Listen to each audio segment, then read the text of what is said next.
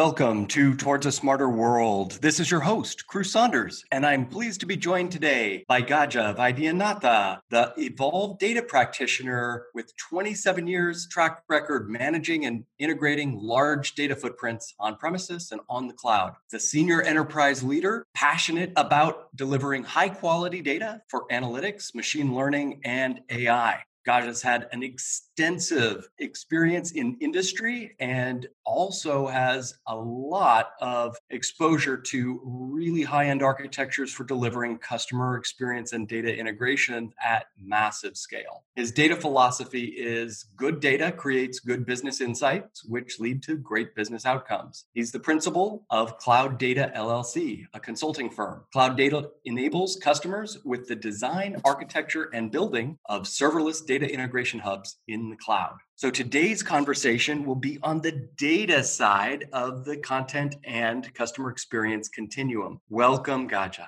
Thank you so much, Cruce. That was an awesome introduction. I'm really glad we can bridge this conversation within the content community because content and data are often two sides of the coin that create customer experience. And a lot of times, the customer experience practitioners focused on content and delivery of environments that are uh, supported by content don't always think through the data side of how we get our customer data into interaction with content. So, this will hopefully help to plant some ideas within the enterprise leaders listening about how data and content work together. Because our audience cuts across a lot of business roles involved with customer experience, why don't we start with some basics? What do you see is the role of data in delivering customer experiences? That's a great question. It's a great point to start this conversation. I believe that the role of data is huge a lot of people talk about the 360 degree view of the business. And in my humble opinion, we need to start with a 360 degree view of the customer, given that the customer is the most important dimension of the business. As we all know, a customer interacts with the business with uh, many touch points with the website, mobile or otherwise. They view a lot of pages on that website. They transact business with us. They get on audio calls, video calls. They send us images, documents, maybe during uh, onboarding. And then, of course, they also interact interact with us in the realm of social media. And these days, depending on the type of business, uh, they may even interact with us using telemetry data. So, providing a world class customer experience begins with integrating all of the aforementioned touch points of the customer in a single location. My belief is that it is only then that one truly understands the customer and the full picture of the customer and how they interact with us. And when you do that, now you can bring the service to a completely new level. That is very descriptive. We are constantly collecting data in so many different touch points, and it becomes a large volume uh, very quickly. What is your rubric for what kind of data is important to collect versus what kind of data would be just taking up space on a server? As you're prioritizing data collection, how do you how do you sift through that decision? As a data practitioner, for me, all data is great data. I do not differentiate with something that is more important than others. I mean, of course, there is some sense of that where you can say that someone's Facebook update is less important than the transactional data that they created when they interacted with our website. But having said that, I believe that the whole idea of building that whole 360 degree view of the customer begins with the transactional data, the so called relational data in the classic sense. And then we need to sort of slowly start in incorporating the non relational data components, be it documents, be it images, and then start incorporating social media and web logs and system logs. And so, in my belief, is that you need to make sure that every customer touch point there is something happening. There's an activity that's happening and that activity needs to be captured obviously with the consent of the customer. And once that is captured then it's easy for you to build the entire picture of the customer. And let me sort of give you a very specific example. If someone were to ask you the question so you know how is this customer doing? Say a business leader asks the question to another business leader that other business leader should be able to say yeah i think it looks like uh, he or she is doing great. We had a great call with them two days ago. The sentiment analysis on the audio part was great They've been interacting with us really well on social media channels, also very positive about our product and service. They've generated a lot of business. This is the amount of business they generated for us in the last 90 days. And oh, by the way, they seem to be doing some very interesting things with the way they generate and transact with us. So I think that sort of entire picture needs to be built. It's not enough to say, yeah, I had a call with the customer and everything was fine. You have to sort of build all the pieces together, whether it's a call, whether it's a website interaction, whether it's a video interaction, chatbot, doesn't matter. You have to make sure you get the whole picture. You know, it's reminding me of the in session data that we are working with within customer experience management platforms. And that same approach eh, plays out within real time experience optimization, where a customer's on site search queries or their chatbot intents that we've been able to capture, or their browse behavior, the sequence of what they're looking at and when, all of that becomes useful to helping deliver kind of the next best action, the next best content for that customer. Yeah, I completely agree. And in that point, I just want to just add one thing, and that is as a data practitioner, I don't classify data as structured and unstructured data. I know the market does that, and it sort of troubles me at various levels because the whole idea that data is structured inside a relational table and not structured when it's outside a relational table makes no sense because you could have a business object that is delivered as a JSON document from a document database. It's very, very well structured data. So is the case with web logs also so I think in my definition, that whole classification of data is more of is it relational? Is it something that we can put in rows and columns? Or is it something that we need another persistence layer, another way to store our data? And I, let's just classify that as non relational. Yeah, that makes sense to me. The structured conversation within the content realm is something we have all of the time because we are working towards modular components of content. And the modularity uh, really matters when it comes to being able to take, for example, an article and instead of seeing it as just a page, take the title and the description and sort of a short summary set of takeaway points and separate them from the related main article and mm-hmm. present those out via mobile application or in a chatbot stream or in some other more micro format and then be able to all roll that up into a single experience when somebody's on the long article format so we're taking something that used to be chunky like an article in a in a WordPress template that just had a few fields in a relational database representing the content mm-hmm. we're turning that into something much more faceted and much more manageable and i think the challenge is putting that those manageable pieces those chunks those modules into relationship with modular data. Getting those things to work cleanly together so that the right chunks can be related to the right customer data contextual uh, right. Uh, pieces. Right makes sense how do you do that in a large enterprise? I know this is something that A works on trying to solve all the time, but I'd love to get your thoughts. And as you've progressed through your career, as everybody's moved towards recommender systems, how this evolution is happening. It kind of goes to the bigger conversation about how the landscape for data has been changing and where enterprises are focused today. Right. So if you dial back the clock 15, 20 years ago, the idea of customer service or content management was completely different. And we never ever thought of mining non relational data sources like web logs or telemetry or social media to do anything related with customer service. So for me, what has actually happened is the inflow of non relational data has been absolutely incredible, unprecedented. And it continues to surprise me every year that we go how much more data that we are collecting, be it with smartphones, be it every time we touch a button in a smartphone, in an app, whatever it is, right? Every interaction is now getting traced.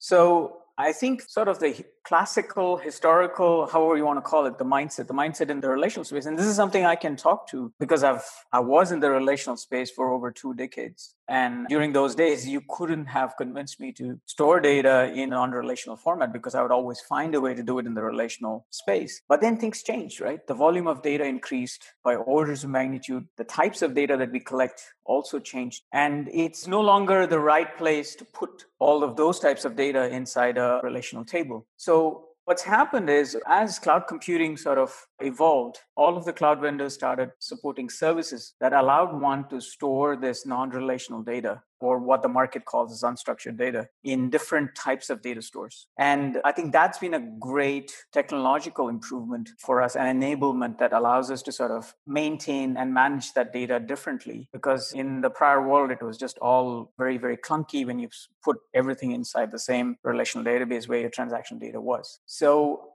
enterprises these days are collecting large amounts of data they're collecting large amounts of non-relational data. We need to sort of get the whole picture of the customer interaction. We can't get slivers of the interaction. We have to get the whole picture. If you don't use some of these new fit for purpose data persistence mechanisms, then I don't think you'll be well served in the area of uh, customer service and customer experience. You know, relational databases over the last few decades have traditionally required a lot of very specialized skills. The user interfaces are not known for being particularly accessible to business users. It's one thing to know some basic SQL statements and be able to query a database. It's another thing to be a business user working entirely in a UI. It's another thing to be different levels of data engineer. I'm really curious to see how you think the movement toward different kinds of non-relational architectures and cloud-based solutions and BI solutions are helping to make data more accessible to business users who are not necessarily highly trained. Are we getting closer to an era where we can use our data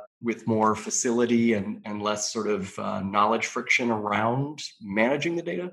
I believe we have. In my own experience in the past, I would say year and a half, in one of the projects that we delivered, there was this concept of making the data available to everyone. We understood going in that our user population was very varied. Right? They came across different segments of the business and different levels of technological experience and expertise. So when the data story was sorted in the sense that we got the data cleansed and integrated and all that, we basically said that the UI is going to be of three levels. And let's call it, for the lack of a better word, a novice user, a medium user, and an expert user. And the way we built the interface was that the novice user basically wanted to see more of insights, which means that if that user was able to click and navigate through the UI, then that was good enough. They did not necessarily want to go and start doing what if analysis and start, you know, meshing two different types of data to see what comes out of it. So in those cases, the visualization layer lent itself reasonably well. We then took the medium user. The medium user basically was, it has a very good understanding of the business, but also knows enough on the technology side, on the data side. So they have some tribal knowledge about the data. In that scenario, what we did was we actually built a very simple portal whereby we sort of say, hey, these are the data sets available to you what do you want to do today? So they say, okay, I want to pick customer and then I want to pick uh, transactions. And we behind the scenes sort of did the relationships and the so-called join, if you will, because we visually said, you, you tell us what you want and we'll tie together and you pick which columns you want. Because for them, we didn't say columns. We said, this is uh, the data elements that you have in a given asset. And uh, you can put it together and click on submit. And lo and behold, now you have a dashboard that you have built, which is customized to your needs. And the third type of user, which is so-called the expert user, for them, it was more of, you know, hey, give me something that is equivalent to a SQL interface where I can write the queries. And then once I write the queries, I push a submit button, then go ahead use the same visualization layer to expose that. And so we used the three layers of visualization where we said we have a canned set of dashboards, that for the novice user. We have a set of dashboards that can be generated on the fly for the medium user using just business language and uh, data glossary terms. And then the third user basically was talking about rows and columns and where clause predicates and aggregate functions and join conditions and stuff like that. So I think that's how one has to to look at it because when you deliver something, the consumption layer and how you build that consumption layer and what ease with which people can at least actually use your system and use the data is extremely important. Yeah, I am very interested in this multi tiered approach to user interfaces, and I think our listeners will be as well. I think we can certainly learn from that in the software business in general, regardless of whether it's a data application. There's a lot of our clients in the technology space have user experience layers that are fairly monolithic.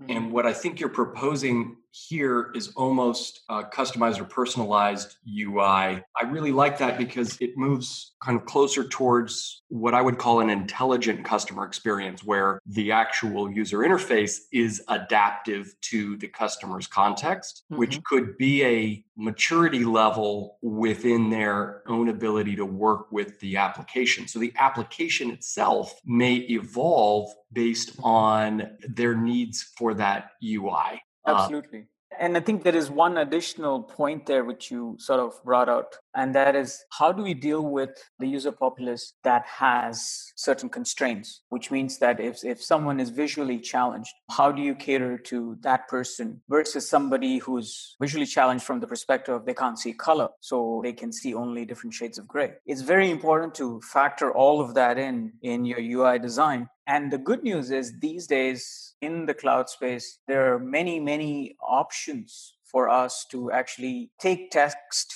translate it into a voice, do a sort of a runtime rendition of what is on the screen dynamically. So, which helps different types of users utilizing that data. And I think that's equally important the idea that accessibility is a function of modular architecture is, I think, kind of one of the more important aspects of this movement towards intelligent systems. We have to have modular components in order to make content more relevant and accessible. The accessibility is a broad term. It can mean accessibility for business levels or interaction levels. So, sort of the demand for that UI to do things based on expertise or it could be a UI adaptation based on the needs of the individual consumer or user and their abilities to consume that information in either visual form, auditory form, or adapted to different kinds of screen re- reader applications. All of that becomes more modular and possible consumable when we take our interfaces and look at them as an assembly built out of components opposed to monolithic renderings in a fixed space. Yes, absolutely. Absolutely subscribe to your point of view. The days of creating monolithic applications should be done and gone and dusted. We have to create components and we have to make sure because these components will come together and mesh together differently for different people, for different users. We cannot keep reinventing the UI wheel every single time. You're absolutely on point on there. There's a lot of compatibility between the content and data worlds, and I'm, I'm glad we're exploring some of those dimensions in this conversation. Switching gears a little bit, you've written extensively and spoken about serverless data hubs. I know it's an area you're certainly very passionate about. Can you describe for listeners not familiar with what a serverless data hub is what that is and what opportunities are you seeing within the serverless space? What do they allow that was not allowed before them? I think I'll talk about what serverless is, and then we can talk about the data hub part as a follow up to that. So basically, serverless computing doesn't mean that there are no servers. It mm-hmm. just means that there are no servers when your system is idle. So the concept is pretty simple. If you have a piece of a program that needs to run, there are two ways you can deploy it today. You can deploy it on a regular server on a virtual machine, for example. It'll run, and let's say it runs for 10 minutes. And then let's say for the rest of the hour, it doesn't do anything because there's no activity. For that hour, you've paid 50 minutes of idle time for that 10 minute run. With the serverless world, what happens is when you call the program a microcontainer, a virtual machine, what you call as a dynamic virtual machine gets launched with the code. The code runs. Again, it runs for 10 minutes. And then once it's done, the container goes away. So what that means is you don't pay for that 50 minutes of idle time. That is one of the most important aspects of serverless computing. The other aspect is that from an operational cost perspective, there are no servers to manage. So basically what that means is you can focus more on your core competencies. If you are in the financial services industry and you're a banker, you focus on banking, not on managing servers. If you're in healthcare, you focus on healthcare related issues rather than managing servers. So uh, the serverless computing aspect basically let me sort of back up a little bit. When it came about, everybody was talking about how cloud computing will reduce capital costs and replace it with operational cost. You know, the whole buzzword of CapEx replaced by OpEx. Well, that's great if you're starting on the cloud journey, but in the long run, you want to reduce your operational costs also. And the only way you can reduce your operational costs is if you don't pay for idle time and if you don't pay for the management aspect of hundreds of servers in your enterprise. And the only way to do that is with serverless computing. Let's ask the question then why don't we do put everything on serverless? Well, the problem is that the serverless computing realm is relevant for workloads that have bursty activity for some time with pockets of idle time splattered across the day, which means that if you have an application that is busy 24 by 7, you'll be ill served by putting it on a serverless platform because you will pay way more for it. You're better off just doing the traditional getting a virtual machine, installing, patching, upgrading, and maintaining and paying for the operational costs. But if you have a workload where out of a 24 hour time period, the workload is really active only for eight hours, then that's a very good case, a use case for serverless because then you can say, I do not have to pay for the remaining 16 hours. So the workload defines whether or not we want to go serverless. With this whole idea of why am I so passionate about serverless data hubs? Let's sort of back up that truck a little bit and saying, I'm very passionate about data integration. I believe data integration is analogous to the motto of our great nation, e pluribus unum, which means out of many one. I feel that the need to bring different sources of data together and provide a single source of the truth is fundamental for every enterprise. Whether you're for profit or non-profit, it doesn't really matter. If you're dealing with data, you need to make sure that you have a single source of the data truth. So a data integration hub is a single location where data is harmonized, it's canonicalized, cleansed, standardized, and checked for adherence to business rules, compliance rules. And you want this in a single location because what you do not want is a customer experience where they talk to the transactional side of the business and they get one story, and then they talk to another business unit and they get a different story. And this has happened many, many times with many people. I believe that more and more organizations will start utilizing serverless for the workload characteristics that I just mentioned before. But I think it's important that we start looking at it for data integration hubs because data integration hubs are classic. They're almost like a, what do you call it, a poster child for serverless because they are not something that's busy 24 by 7, having thousands of API calls. They basically have bursty activity, pockets of quiet time or idle time, some more bursty activity, pockets of idle time, and that sort of pat- that pattern just continues day after day. So any kind of persistent API service would not run on a serverless environment.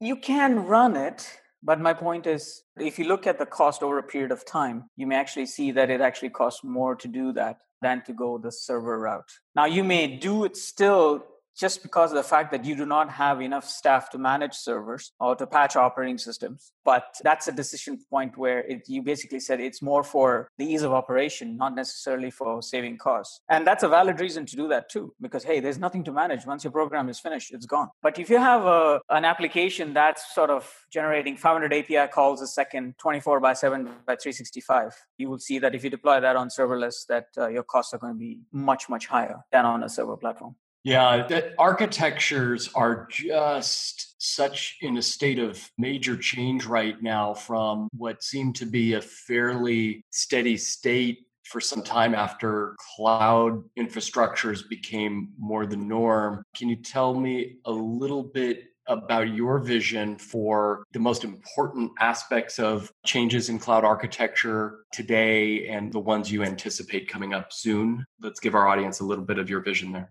I think it goes back to your previous comment about making sure that we architect for components. And that sort of falls in really in line with this whole concept of microservices architecture. And microservices, if you look at it, I mean, we've done the concept of microservices for decades, right? We've always, for those of us who actually went through any sort of standardized software engineering discipline, be it in computer science degree in school or whatever else, we sort of knew that we took a big problem, we broke it down into smaller problems, we made sure that we had subroutines, we had functions that did a specific task. So we did that. Now, what cloud computing has done is that's sort of taken it to a different level because in this whole serverless realm, you have to sort of architect it in a way such that it is completely decoupled and asynchronous because this container goes away after your program is finished, which means that you somehow have to communicate to the next part of the program without having to sort of have a direct connection between these two containers because you can't because nobody knows which container is going to be when and where because these containers don't have any names that you can access it with so they're not like regular servers. So the whole concept of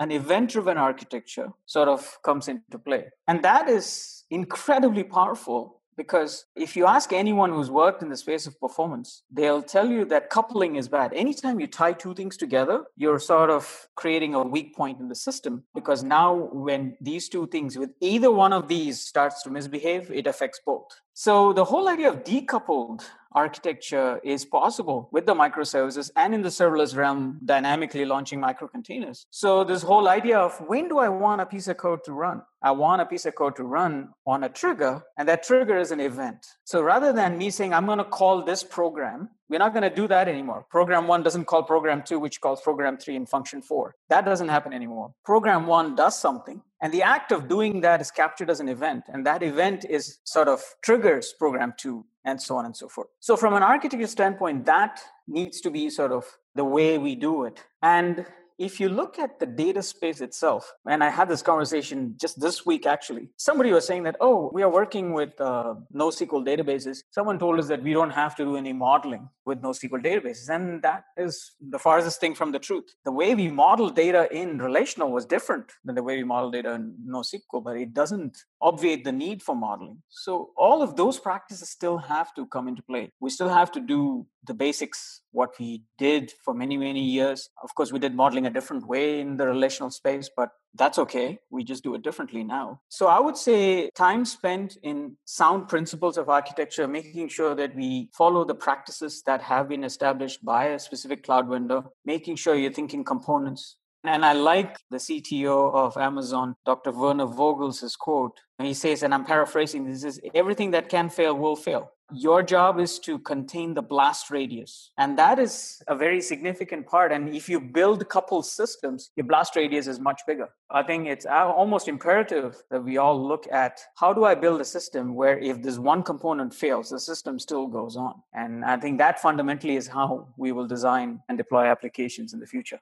this conversation is just really reminding me how much there is to learn from data systems when we're designing customer experience delivery environments, the movement towards microservices is happening everywhere at every level of the architectural life cycle within customer experience. And it's well established in the data world. It is not well established yet within the content world. And that is really at the essence of the movement A is, is working to lead in the industry is this discussion of how do we move content into a micro microservice mode along with data because there's just not wide awareness that content systems need to function in this independent, interdependent, modular way, allowing the transit of content objects through an entire ecosystem. Mm-hmm. I think within the data world, as you've been describing so eloquently, data objects are already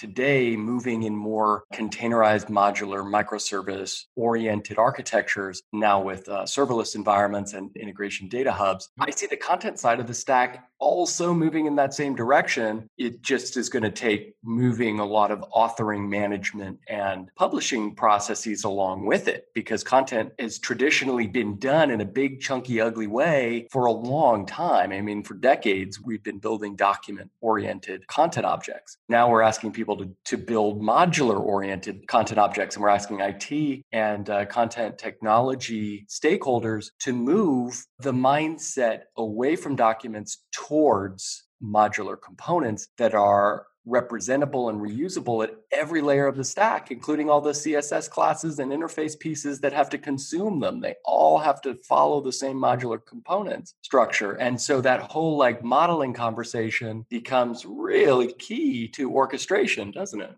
Absolutely does. And I think that's where content, what it used to be uh, 15, 20 years ago versus what it is today, because the data sources have changed. The definition of what content is has also changed. And because content doesn't come in one shape, it used to come in one shape and that was called the document before. But these days, you have to make sure that you pick all of the touch points of the customer, all of the various pieces of data, data that's coming from an IoT at a remote, uh, you know, drilling station of an of an oil rig. I think that's where the integration hub comes to play a big deal because it actually brings all of those disparate sources and creates objects, a unified object with components at the data layer, which you can then consume with the relevant objects in the rendering layer or the visualization layer, which then gives you the whole picture and this 360 degree view. So, yeah, I absolutely agree with you. Wow. It's really a sea change. And what's interesting to me is that data also can be content. I mean, we already consume content that is data all of the time when we're dealing with, for example, election results or the spread of a particularly impactful virus that is impacting our world. Mm-hmm. All of those things are data related items that become content. And, yes. and so our content experience very much involves data, and the interplay between data and content is getting to be more and more integrated from just a customer experience design standpoint. Absolutely. And this is what I've been, and I think we, you, you and I are coming from different angles at the same exact point, and we are in sync right here. It's a beautiful feeling because there's this harmony and synchronicity here. And that's what I'm trying to tell people this. I said, look, when a customer interfaces with you, interacts with you through a telephone call, a video call, a chat bot, a document, image, a photograph, maybe they send during onboarding, the transactions, how they use the web app, the mobile app, there are so many bits and pieces and all of those bits and pieces have content I'm so glad that you actually said that because that is something that most people don't get because they look at data as just a bunch of numbers and characters and they don't look at it from the perspective that it's an asset. It's something that has got such valuable insights hidden that unless you bring it together, you won't be able to harness it. I think gone are the days where IT is looked at as a cost center. I mean, that transition has already started, you know, many years ago where IT started to people look at IT as a revenue center because most companies today have a competitive competitive edge because of their IT and their software and their programs. But from the data standpoint, that similar amount of focus needs to be sort of brought forth. And there has to be a complete cultural change within every organization to say, hey guys, data is not something that lives in a database. It's something that drives our business, and we need to treat it as an asset. Yes, and the supply chains related to that content and that data need to be attended to. I mean, there's just so much waste in those supply chains. I mean, if it's an asset, we have to be able to pay attention to the way that asset is formed, managed, maintained, organized. And it, it, a lot of times those processes are accidental or they're baked into some kind of afterthought P&L and line item. And it's not necessarily considered as an organizational competency, right? The supply lifecycle around content or data. I'd love to hear your thoughts on how to reduce waste when it comes to wrangling data. I, I, read a blog article you wrote that talked about how data scientists have been spending 50% or more of their time wrangling the data, like transforming it. And that's the exact same thing that A sees when it comes to many in the content side of the industry. There's so much transformation energy from the time it goes from somebody's sketchbook to Microsoft Word to a cloud based collaboration to uh, eventually a EM instance or a, a, content management system. And, and then it's represented in three or four different channels, or sometimes dozens of different channels, sometimes dozens of variations, all of it manual. It's insane. We see that same thing in content. More than 50% of valuable creative human beings' time being spent in overhead process? How can we address the resource drain from your perspective especially in data?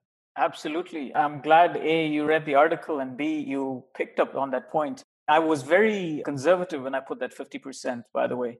I talked to one of my customers a couple of weeks ago and literally flat out asked them if you were to draw a pie chart, how much time do your data scientists spend in cleansing data? And the answer was more than 75%. And I was thinking, okay, this is the right place for me to be because that's the kind of environment that I can add value. If you look at it from the AI standpoint, right, and this is true whether it's AI or anything else, it doesn't matter. I'm, let's look at it from the perspective of enterprise data consumption, regardless of whether it's for AI or whatever. And when there, when I wrote the article, I was telling, I used what's called the runner's analogy. If you're just sitting in your couch and suddenly one day you decide to run the ultra marathon, which is the longest race that a human being has run, you're not going to be very successful because you've had a very sedentary lifestyle. There's not been much of management of the various components. So you need to build a program together. You need to make sure that you, you get healthy. You have to make sure that you eat right, you hydrate, you rest well, and you train. So out of the couch, and literally there are people who have written blog articles in the running world as to how you can get off the couch and still run a marathon. And that was awesome because I saw this and I said, this is exactly what's happening in the AI space. People want to go run the ultra marathon, i.e.,